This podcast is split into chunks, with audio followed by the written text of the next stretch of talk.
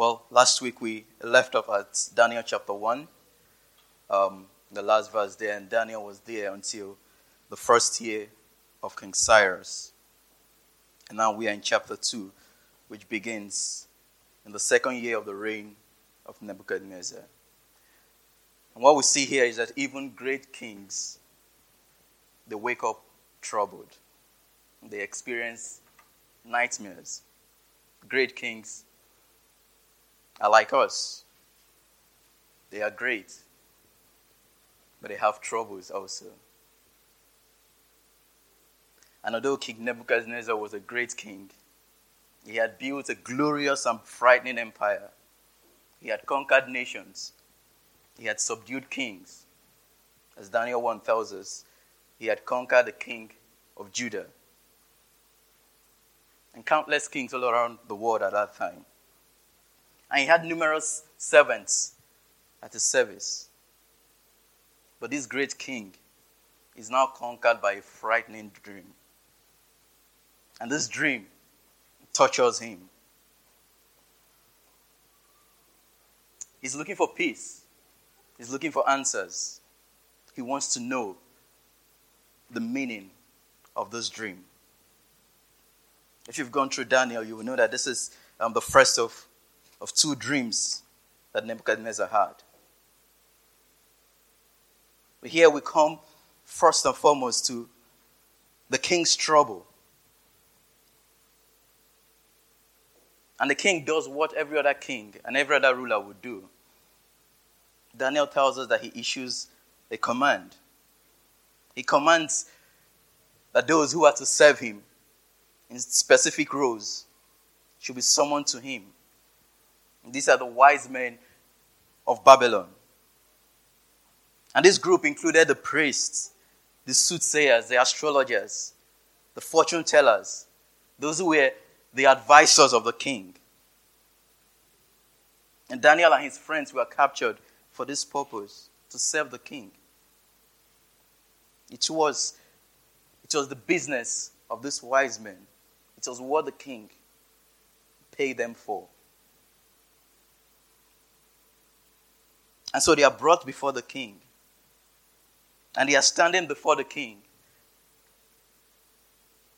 And Nebuchadnezzar presents to them his request. In fact, it's a demand that he, he presents to them.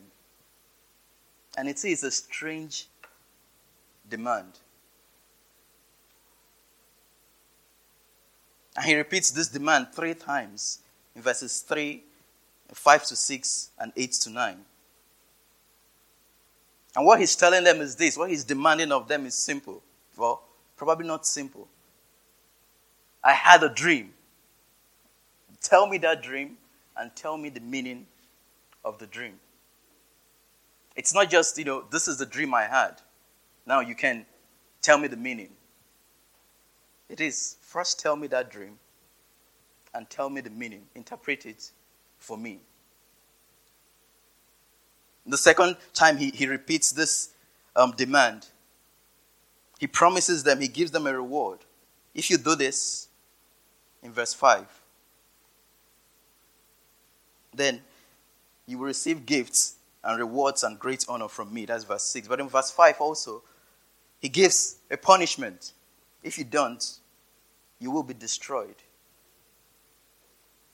You can imagine that. The king summons you and says he had a dream. They tell me the meaning of the dream. Or first tell me the dream, then its meaning. And if you don't, I will destroy you. The third time, he is getting angry. In eight to nine, he takes away the reward.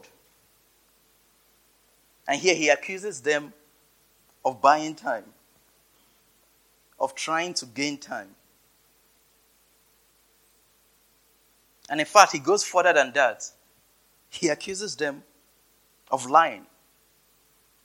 You know, it was their business to, they were magicians, some of them. And so it was easy if they had a dream presented to them, they could interpret it any way. And here he's saying, oh, I thought you guys were powerful. I thought you were knowledgeable. But it seems You have been deceivers all this while. And each time he makes this demand, they give him a response. They give him the normal response every human being will give to such a demand. And we see their response in four, seven, and eleven. And what they tell the king is this: yes, we know you are the king. You are the great king. You are the one who has built this empire. And you are able to ask of us anything. But you see this demand. It is very difficult. And frankly, it is impossible. Well, you could at least give us the dream. Then the interpretation will be straightforward.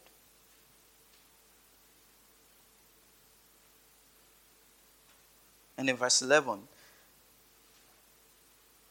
they tell the king that no one can show it to the king except the gods, whose dwelling is not with flesh.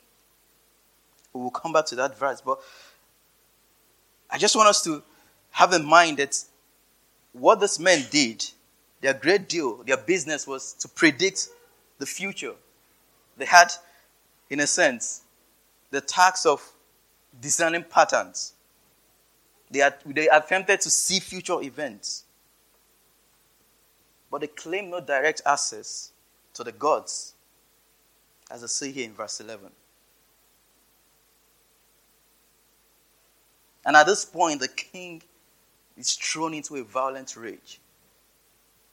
He's angry, he's furious. Verse twelve. The king was angry and furious. And again, he does what every king does when he's angry. He gives a command.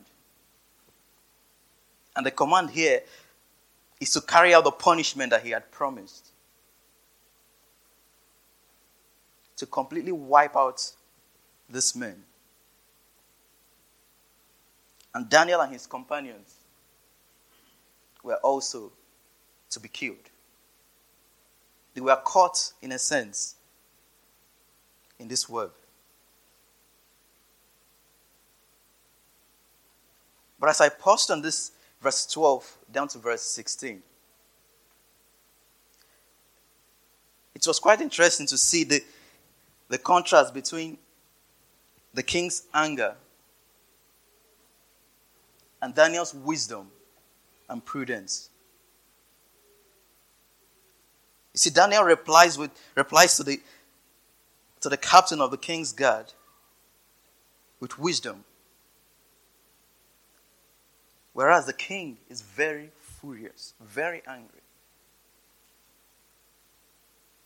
But this this is not the main point of this passage. But the Bible often contrasts anger and wisdom. And we know from experience how anger ruins everything. We know from experience how anger separates friends. How anger breaks marriages. How anger splits churches. You know, you are angry, and the first thing you want to do is to punch something.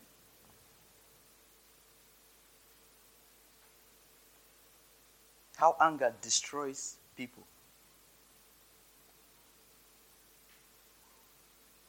James says, anger does not accomplish God's righteousness. It doesn't accomplish God's righteousness. But in contrast to the wisdom that Daniel shows here, James also says, wisdom is from, that is from above is first pure, then peaceable, gentle, full of mercy, and good fruits. Daniel responds in anger. I wonder what the king would accomplish by his anger. Would the anger, you know, would, would destroying this man actually give him the answer that he needs? No. But that's what anger does. and this wisdom from God, and leads Daniel further to make a request. He makes a request which is granted to him. He tells the king, well, just give me a time. Give me a time and I would meet your demand.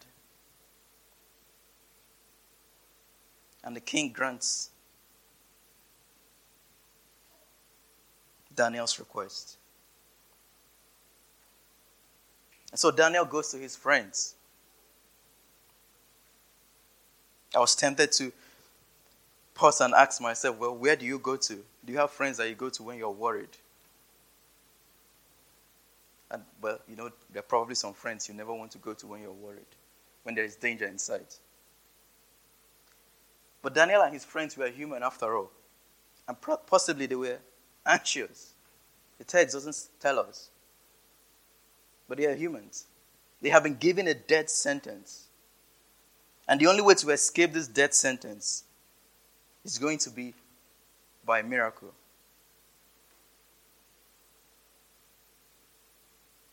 And Daniel tells his friends to seek mercy from the God of heaven. You see, in chapter one, Daniel and his friends had been given favor and compassion by God. And that's in what compassion is what is translated to mercy here. And they turn to this same God for mercy. And that is exactly what God does. God spares them from destruction through his mercy by revealing the dream to Daniel. And here, the, the revelation that Daniel receives, he calls it a mystery. And this mystery is the contents of the king's dream and its interpretation. And that's what happens that very night, when Daniel goes on his knees and prays to God. And what the wise men had said was impossible, God had revealed to Daniel. If we look at our text, there are some words that are repeated in verse eighteen, in verse nineteen, in verse twenty-eight, we, we see the God of heaven. In verse nineteen, we see the mystery. We also see revealed. And down in verse forty-seven, we see mysteries, reveal, mystery. And this, in a sense, gives us a clue on how to really understand and appreciate what is going on here.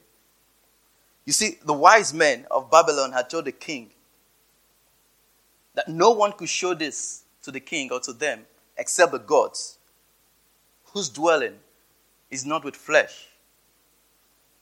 But Daniel says, there is a God in heaven. Yes, he is in heaven. He transcends, he's far above human beings. For he is a God that still reveals mysteries. The gods of Babylon do not speak to men. But the God of heaven, the God of Israel, speaks to men. He is a God that communicates to men. The Babylonian gods had no contact with men. In fact, no one expected them to speak. If you remember the scene on the mountain with Elijah and the prophets of Baal. What Dan- well, Elijah challenged them to call on their gods. And he began to make mockery of them when they didn't answer. Says, maybe he's sleeping. Try to wake him up. Maybe he's taking a vacation. But there was no voice, no one to answer. But when Elijah called on the God of Abraham, Isaac, and Jacob, he answers his prophet. And through the whole Bible, this is what we see. In Psalm one fifteen, The psalmist says, our God is in the heavens. He does all that pleases him. But the gods of the nations, they have mouths, but do not speak. They have eyes, but do not see.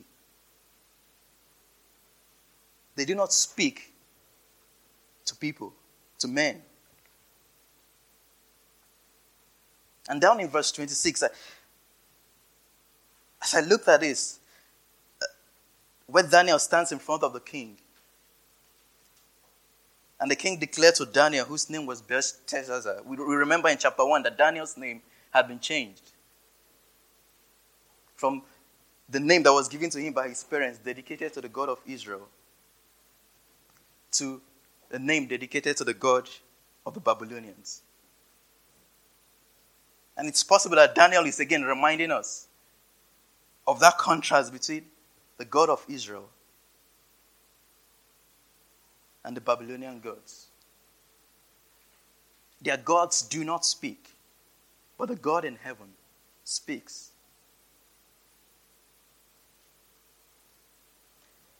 And as we read our Bible, we come to Hebrews chapter one, where we are reminded that long ago, at many times in many ways, God spoke to our fathers by the prophets.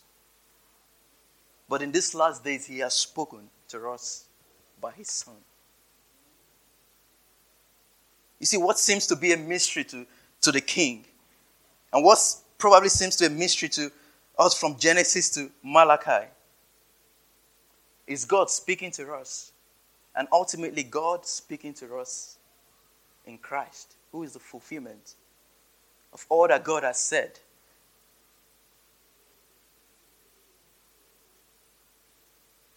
You see, biblical prophecy is not a product of private analysis. It's not a product of private interpretation. Yes, men speak from God. But as Peter says, they speak when they are carried along by the Spirit. Now, it is not like the focus of Babylonian, where clever people apply their wisdom and, you know, their experience to understand what is going on.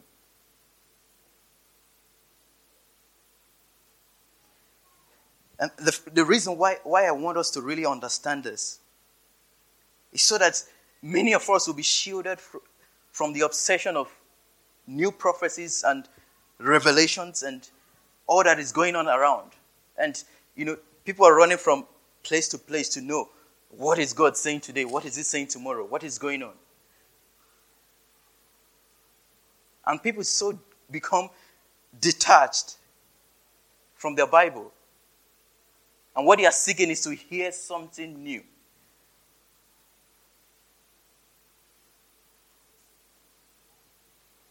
I don't know if you've heard of, of palm reading. The people that, you know, specialize in reading palms. And these practitioners, what they do is, you know, they're trying to interpret maybe your character, fortune, possible future events, and all that will happen to you. And yesterday, I, I heard a guy online just saying, well, this is actually biblical, palm reading. And I did a quick search. Like, there was nothing about palm reading. And the lady interviewing him was nodding and agreeing with him. And you see people running to them, wanting to hear something, seeking prophecies.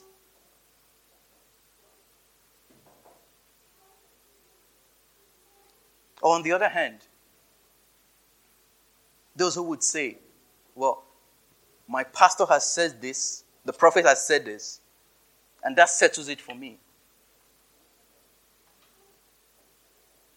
Well, it is important for us to, to listen to our pastors, but they are not the ultimate authority. If something that I say here contradicts God's word, I plead you, please reject it. If something a pastor, someone you revere, says and contradicts God's word,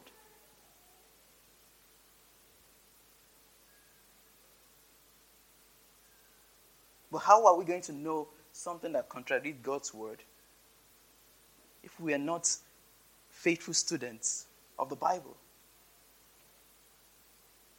And that's one of the reasons why we we are running from place to place, seeking something new, because we haven't come to actually look at and understand what God has said. And yes, we need wisdom to apply it to our individual situations. But the answers we seek are not on our palms. They are not in our hands. The answers we seek are in God's word.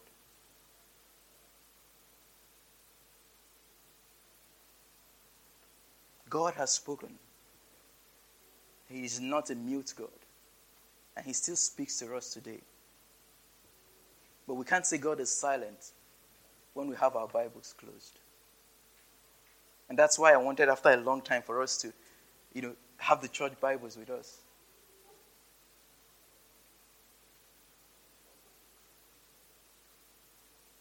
You see, another thing that keeps us from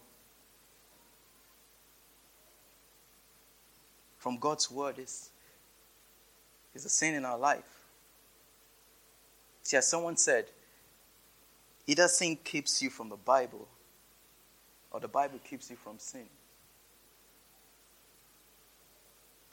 You know those times when you really spend time in the, in, the, in God's word, and you know those times that, for various reasons, definitely, but at times, it's because our hearts are far from it.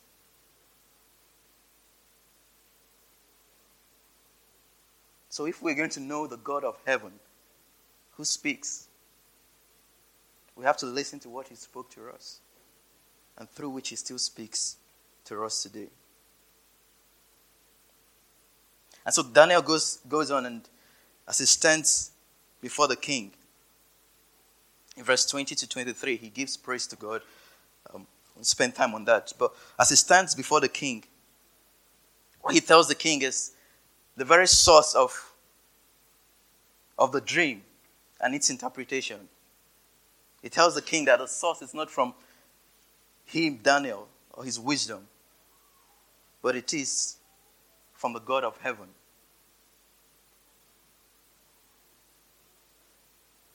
And he goes on to tell the king that the purpose is that a king may know, may know his thoughts and what is to happen. Now, I could imagine Daniel standing before the king, and the king wanting to, you know, praise Daniel and, and honor him and say, you know, you, you are such a wonderful man, Daniel. But again, Daniel is quick to divert attention from himself and give glory to God. And in verse thirty-one to forty-five, uh, what we have there is Daniel sharing this dream to the king and giving him the interpretation of the dream. So here we come to um, what is, in a sense, the main point of this chapter. You see, the king had woken frightened, scared. He wanted to know what was going on. Where was someone coming to to take his kingdom from him? This kingdom that he had built with his power and his mind. And Daniel tells him, "O king, you saw a great image." And this great image was made of precious metals, gold, silver, bronze, iron, and clay. And all these were divided into four parts. The head is made of fine gold, verse thirty-two. The chest and arms of silver, its middle and thighs were made of bronze, and its legs and feet iron and partly clay. And the king will imagine to himself, well, what does this actually mean? What is this head made of gold? What does it actually mean? And Daniel is quick to tell him, that head of gold is you, O king. And you can imagine how Nebuchadnezzar will be so happy, so joyful. Yes, I am the gold. You are the head of gold. But again, Daniel tells him, well, you might be the head of gold, but the source of your kingdom, its power and glory, and all you think you probably have amassed, were given to you by the God of heaven. So this is the king who has been issuing commands, commanding people, do this, do that. There were people at his service. All nations all around the world feared him. He had authority.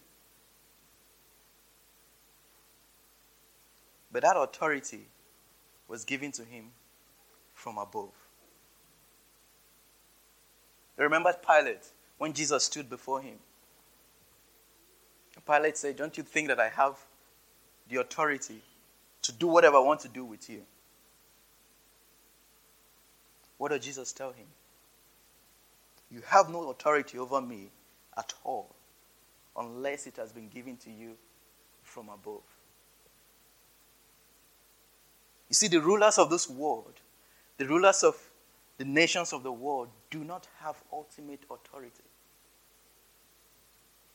They can do whatever they want to do. But there is one who has not only given them the authority to rule, but one who has authority over them. And now I'm tempted to, to go, you know, to, to say some certain things, but you can imagine at times when our rulers stand up and say certain things, and you ask yourself, honestly, who does this man think he is? And they believe they can do anything they want to do. But here Daniel is reminding the king, or bringing to his attention,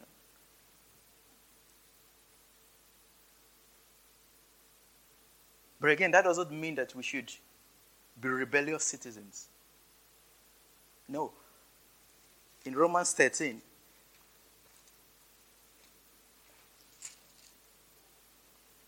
Paul reminds us to be subject to the governing authorities. For there is no authority except from God, and those who exist have been instituted by God. Yes, they do not have ultimate authority, but we should recognize that the authority they do have is from God. And we ought to obey them as long as it's not disobeying God. Now, from the head of gold, Daniel tells him that there is another kingdom that will come. Of silver. And silver is, in a sense, inferior to, to gold. But this kingdom is going to take over the whole world. It's going to replace this head of gold. And then there is another kingdom after that, which is inferior to, to you, Daniel says to the king. The one of the middle and thighs of bronze.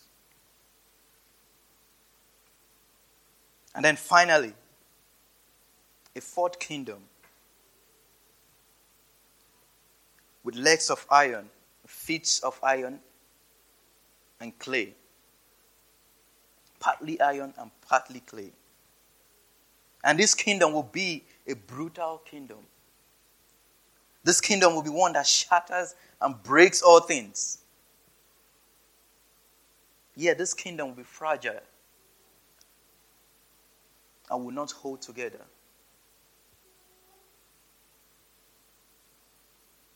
Now the king is troubled, truly, because he sees that his kingdom will not be forever. He sees that his kingdom will come to an end.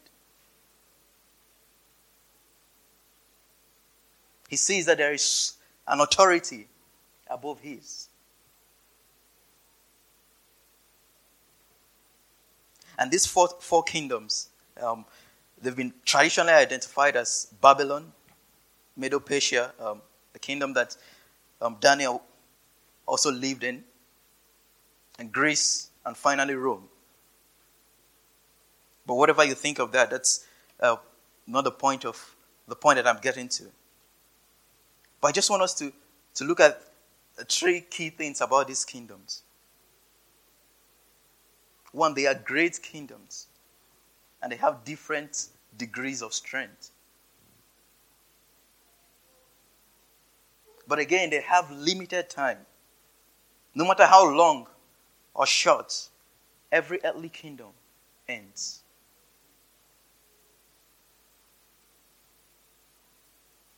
All human kingdoms fall, one after the other.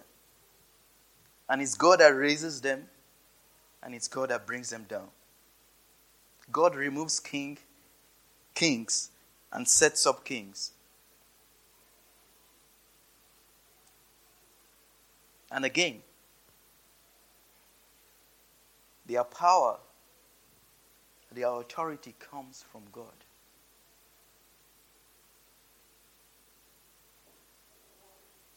This should give us hope for today.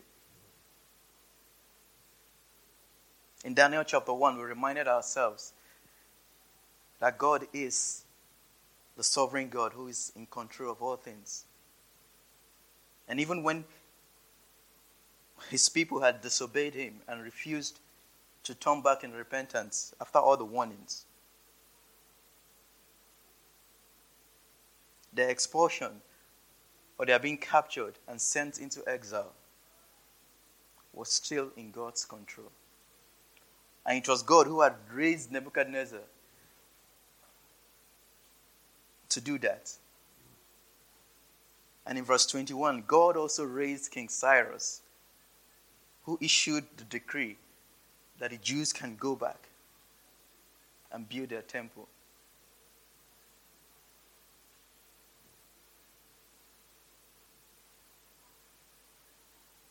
For many of us who are um, from Nigeria, and we are so worried what is going to happen next year. And I try to make a lot of joke about it, because when you think about it, it's as if your head is going to explode. And you know of what is going on in some parts of the country where Christians are killed. And we are longing for a president, a leader who would come and who will be able to bring peace to our land, who will rule with justice and fairness. And you ask yourself, is that ever going to happen? Well, I'm not a magician. I'm not going to tell you if that's what is going to happen next year. But what we can be certain about is that God is still on the throne no matter what happens. And he will never leave his people. And he will never forsake them. And he uses even the most wicked of kings, as we reminded ourselves last week, to accomplish his purpose and his plan.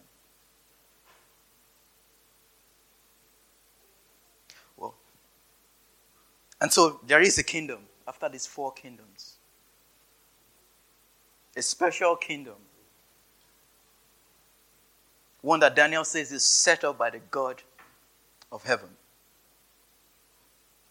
This is a kingdom where God himself is king. This is a kingdom that is cut out of a stone, not by human hands.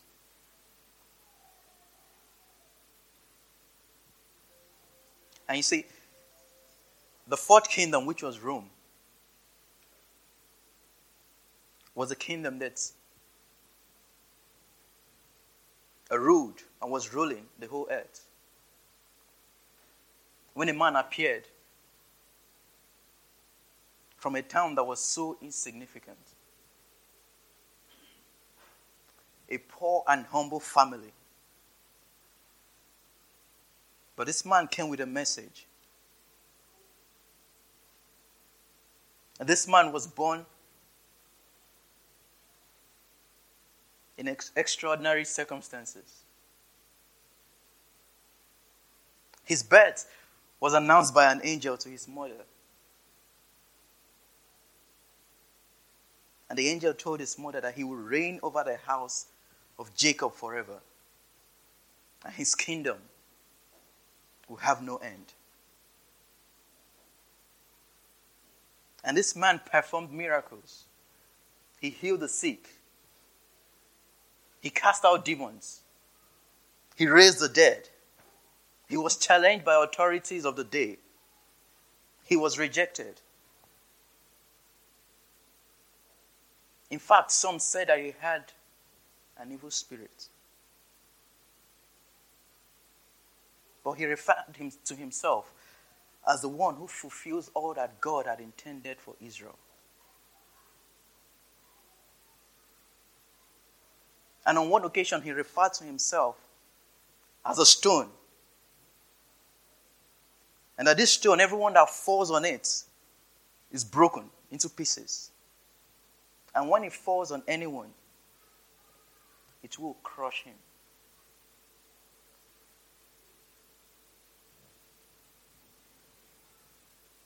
And back to our text, Daniel says, just as you saw that a stone was cut from a mountain by no human hand, and that it broke in pieces the iron, the bronze, the clay, and the silver, and the gold. And Jesus says, I am that stone.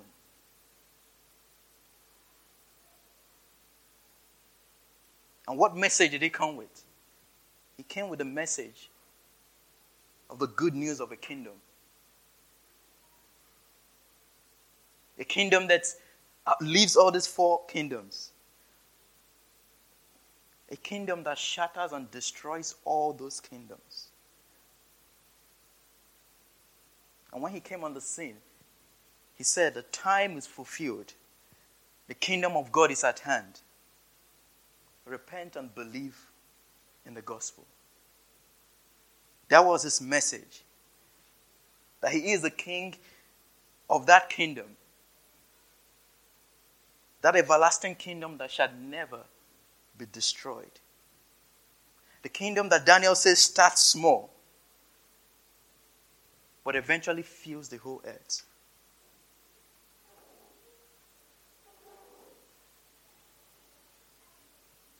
But what is the way to that kingdom? The only way to that kingdom is through the king himself.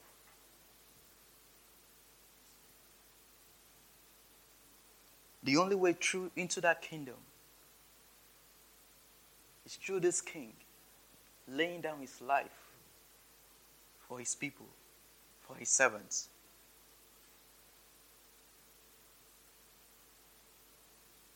You see, Nebuchadnezzar was, was ready to destroy his servants. But Jesus gives his life for his unworthy servants.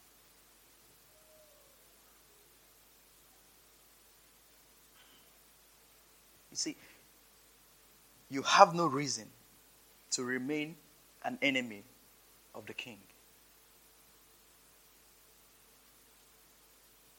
You don't have to be at war with the king, because you can be reconciled to the king. So the demand is not for you to walk your way into the kingdom. The demand is simple. You can come to the king.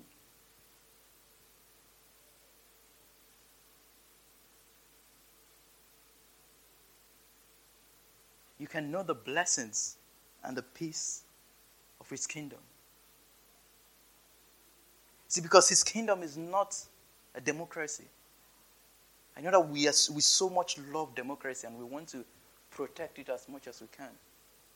But the kingdom of God, the kingdom of Christ is not by majority rule. No, Christ is the king. And he sets the time of his kingdom. And we don't, you know, pick and choose what we're going to obey. We don't say in this one, I'm going to obey the king, and in other, I'm going to defy him. And we don't sit together and say, oh, you know, well, some of those things, do we actually have to obey? No. Jesus is the king.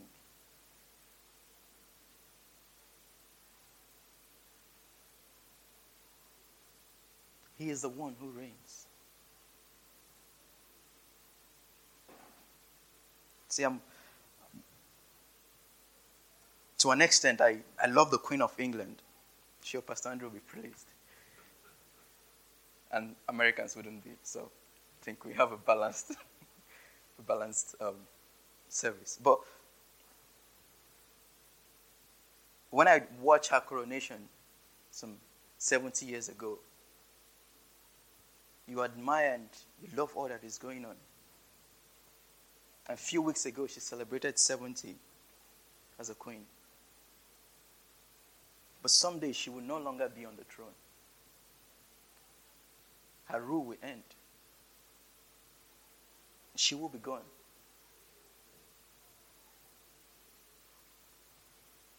And someone else will take over. But Christ will never abdicate his throne. Christ is always on the throne.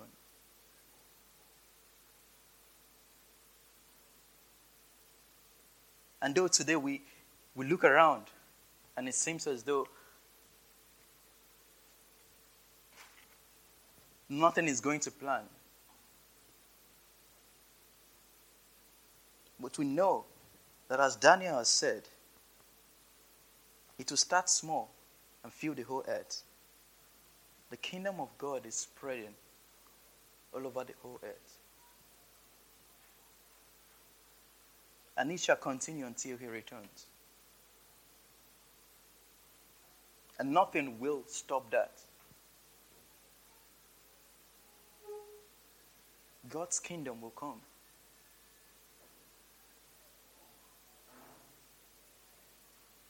God's kingdom, yes, hasn't come in its fullness and power.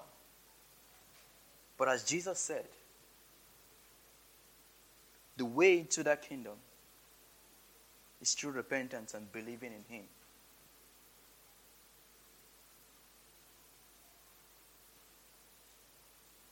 And this was the dream that troubled the king. This was the mystery that he struggled with.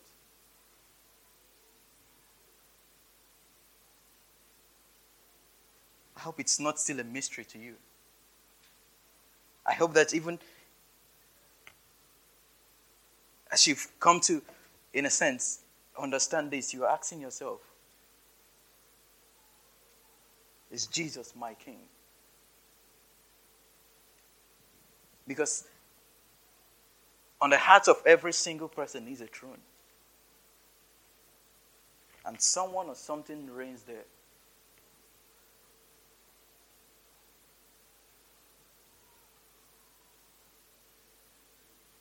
And if Jesus is not the one that reigns on your heart, then it is still a mystery to you.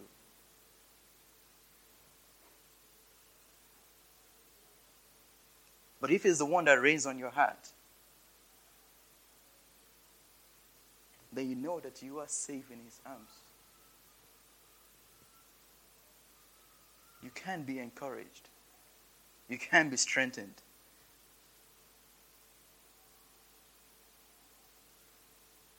That though it feels as though the kingdoms of this world are winning, we know that someday the kingdoms of this world will become the kingdoms of our God and of his Christ.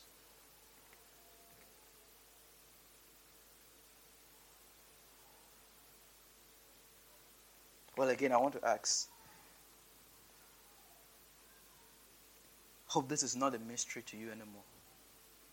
Because the king goes on to, to promote Daniel and his friends, to acknowledge God as the God of gods and the Lord of kings.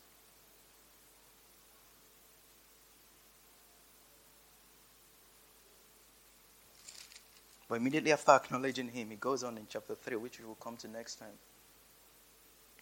to build an image. Because again, the matter is the matter of the heart. We can all sit here and be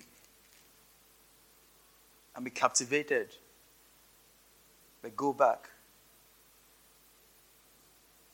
and live as people who are not part of the kingdom,